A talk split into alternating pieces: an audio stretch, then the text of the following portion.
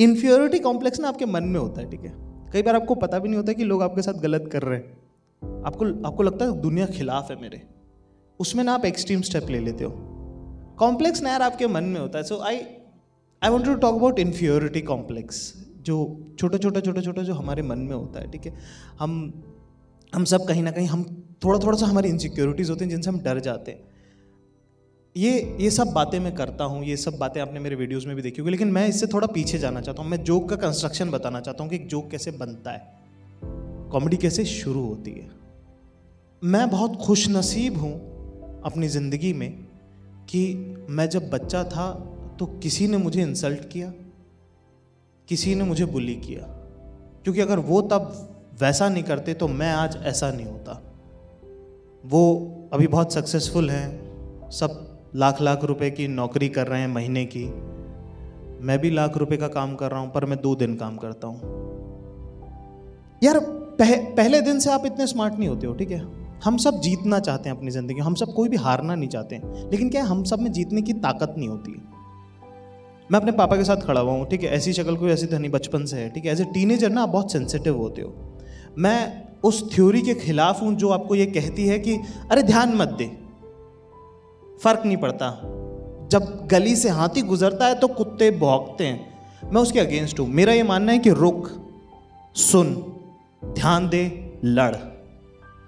मैं एक बचपन का इंसिडेंट आपको बताता हूँ। जब आपकी कच्ची उम्र होती है ना, दस, ग्यारह, बारह, तेरह, चौदह, ये ना बड़ी कंस्ट्रक्टिव उम्र होती है आपकी। आप तब आप बन रहे होते हो। आप कैसे इंसान हो, वो आपकी उम्र डिसाइड करती है। चाय की दुकान पे पापा के साथ खड़ा हुआ हूँ मैं। ठीक है? Me and my dad we share a very very strong relationship तो बहुत प्यार करते हैं वो मुझे, एक दोस्त की तरह रखते हैं मुझे। ज़िंदगी की हर बात उन्होंने मुझे बताई है। हम दोनों चाय की दुकान पे खड़े हैं, अचानक से कोई रैंडम आदमी आता है, नहीं जानता। आके मुझे कह देता है कि, सुनो छोटू, चाय लगा दियो बेटा। शक्ल चाय वाले की है। लेकिन साथ में पापा खड़े हुए इंसल्ट हो गई एकदम, बहुत बुरा लगा एकदम से। पापा के सामने इंसल्ट हो जाए, बुरा लगता है आपको। पापा को भी बहुत इंसल्टेड फील हुआ, उन्होंने मुझे बोला, तूने जवाब क्यों नहीं दिया उसको? जवाब था ही नहीं दे, क्या जवाब? जवाब था ही नहीं। बहुत बुरा लगा यार, घर जाके सोचा। आप ना, जब आपके साथ ऐसा कुछ बुरा होता है ना तो आप घर जाते हो, उस सिचुएशन को रिवाइंड करते हो, उसमें अपना एलिमेंट डालते हो और जीतते हो हर बार। दस तरीके से उस सिचुएशन को चलाते हो कि यार, पीछे जाऊँगा, फिर देखूँगा, पीछे जाऊँगा, इस बार होता तो ऐसा कह दूँगा, वैसा कह दूँगा, ये बोलता दूँगा, ये। हम सब, हमारे दिमाग में जीतते हैं। हार के बाद, क्योंकि हम जीतना चाहते हैं, हम में से कोई भी हारना नहीं चाहता। पर यार, अगली बार जब किसी ने इंसल्ट करी तो साले ने नई बात कह दी। सारी तैयारी धरी की धरी रह गई। तेरह चौदह साल के आप हो जाते हो फुल लड़की के साथ खड़े हो, आप स्वैग अपनी बातों में आपने उसको उलझा लिया, ठीक है? फुल बातों में। एक तो लड़कियाँ मुझे बहुत पसंद है, मैं पर्सनली बताना चाहता हूँ, ठीक है? तुम्हारा मुझे नहीं पता, मुझे बहुत पसंद है। क्योंकि यार, लड़कियाँ दिल देखती हैं। और मेरे फेवर में ये चीज़ काम करती है, देखो। लड़की के साथ खड़ा हुआ हूँ, ठीक है, और फुल अपनी बातों में। एक तो बंदा जब लड़की को वो कर रहा होता है ना, उसका मुँह ही अलग होता है। जब दो लोग बात करेंगे लड़का लड़की बात कर रहे हैं, आपको अलग ही पता चलता है, उसका मुँह ही अलग होता है एक्स्ट्रा रिएक्शन दे रहा होता है। या सो ट्रू मतलब वो वाला फ़ेज़ अपना चल रहा है, अचानक से कोई एक साला सीनियर आके इंसल्ट करके चला गया। ऐसे कुछ बोल गया, गधे गुलाब जामुन खाते हैं, ऐसे। जवाब ही नहीं था। ये पिछली वाली बात से अलग थी ये बात। खैर, लड़की भी, उसने भी, उसको भी लगाया इसके साथ नहीं रहना चाहिए। सुंदर भी नहीं थी वैसे। अंगूर तो देखो खट्टे हैं ही।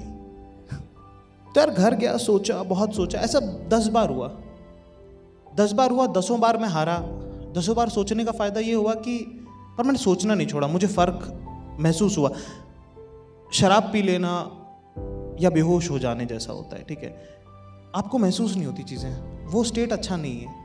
जब आपको फ़र्क पड़े, जब आपको बुरा लगे, आप घर जाके सोचो, वो ज़्यादा इंपॉर्टेंट है, क्योंकि तब आप लड़ रहे हो और जब आप लड़ रहे हो तो स्ट्रगल कर रहे हो और जब आप स्ट्रगल कर रहे हो तो आप इम्प्रूव कर रहे हो, आप आगे बढ़ोगे, आप अपने आप में इवॉल्व हो रहे हो आप हर बार। ग्यारहवीं बार जब मुझे किसी ने उसके आसपास भी कहा तो मेरे पास सौ जवाब तैयार थे। तो जब अगली बार मुझे किसी ने कुछ कहा तो मेरे पास मेरे पास पूरा एक आर्मर था, मैं कोई भी बात बोल सकता था उसको पलट के। किसी ने मुझे कहा कि आ, सुन तो चाय बोल देना। मैंने बोला सुन पहले तू टेबल साफ़ कर दे। ऐसे मेरे पास मेरे अपने तरीके के हज़ार जवाब थे ठीक है? वो बहुत धीरे धीरे धीरे धीरे करके बनता है। वो आप आप अब जब जब मैं किसी के साथ होता हूँ और कोई मुझे कुछ कहता है मैं पलट के तपाक से जवाब देता हूँ तो वो कहते हैं यार क्या सही स्पॉन्टेनियस था यार रिएक्शन। लेकिन उसके अंदर का होमवर्क जो है वो बहुत सालों का है। एक छोटा सा एग्ज़ाम्पल मैं देना चाहता हूँ आपको। हमारी जो इनसिक्योरिटीज़ है ना, वो हमारी ताकत है।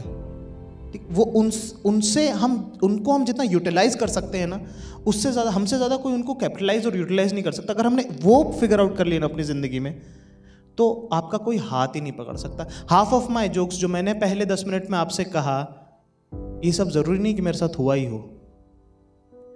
लेकिन वो, ये मेरी इनसिक्योरिटीज़ हैं जो मैं आपसे शेयर करना चाहता था। और ये हम सब के अंदर हैं। सबको लगता है कि यार, इस तरफ़ से तो मैं कैटरीना लगती हूँ, लेकिन इस तरफ़ से नहीं लग रही हूँ। कैसे लड़ोगे उससे? वो ज़्यादा इंपॉर्टेंट है। ये इंपॉर्टेंट नहीं है कि आप उसको छोड़ के भाग जाओ। लोग आपको कहते हैं कि नहीं नहीं नहीं, उस तरफ़ जाना ही नहीं है। अगर आपको डूबने से आप मर सकते हो तो उसका एक इलाज ये है कि आप कभी भी नदी में तैरने ना जाओ। आप कभी भी पानी के पास ना ही जाओ। लेकिन उससे आप कभी इवॉल्व नहीं होगे, कभी सीखोगे नहीं। अगर आपको सीखना है तो बहुत इंपॉर्टेंट है कि आप तैरना सीखो। क्योंकि वो वो आपको एज ए ह्यूमन बींग आपको ज़्यादा शार्पन करेगा। इनफैक्ट आपने देखा होगा कभी यू नो पता है, मैं उन लोगों के लिए मुझे बहुत बुरा लगता है जो बहुत गुड लुकिंग होते हैं या बहुत गुड लुकिंग नहीं होते मतलब कि जिन की लाइफ में कंस्ट्रेंस नहीं आए। क्योंकि जब कंस्ट्रेन आता है ना तो क्रिएटिविटी आती है। जब क्रिएटिविटी आती है तो आप इवॉल्व होते हो। एक छोटा सा एग्ज़ाम्पल मैं आप लोगों को देना चाहता हूँ। भरत दोबुल्लकर एक एक्टर है, ये कॉपीराइटर हुआ करते थे एक एजेंसी में। अमूल का ब्रीफ आया। अमूल अमूल के आपने एड्स देखे? जो प्रिंट एड्स होते हैं, वो वो मेरे ख्याल से हिंदुस्तान के बेस्ट एड्स हैं, जब उनकी बात की जाती है तो।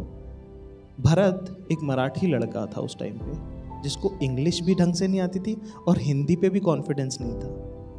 तो उसने अपनी स्ट्रेंथ पे खेलना चालू किया, उसने इंग्लिश हिंदी का मिक्स क्रिएटिव बनाया।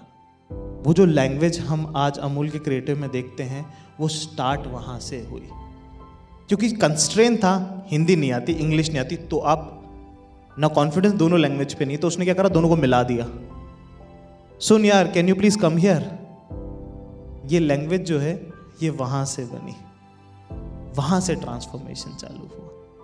तो एक इवॉल्व होने की जो प्रोसेस है ना, ये हम सब देख रहे हैं अपनी जर्नी में। तो अगली बार अगर तुम्हें कोई कुछ कहे तो ये मत सोचना कि इसको जाने देते हैं। रुक के एक मोमेंट देना, समझना इनवाइव होने देना, महसूस करना उस इंसल्ट को कंस्ट्रक्टिव होने के लिए, ना कि अपने मैं में डूबने के लिए।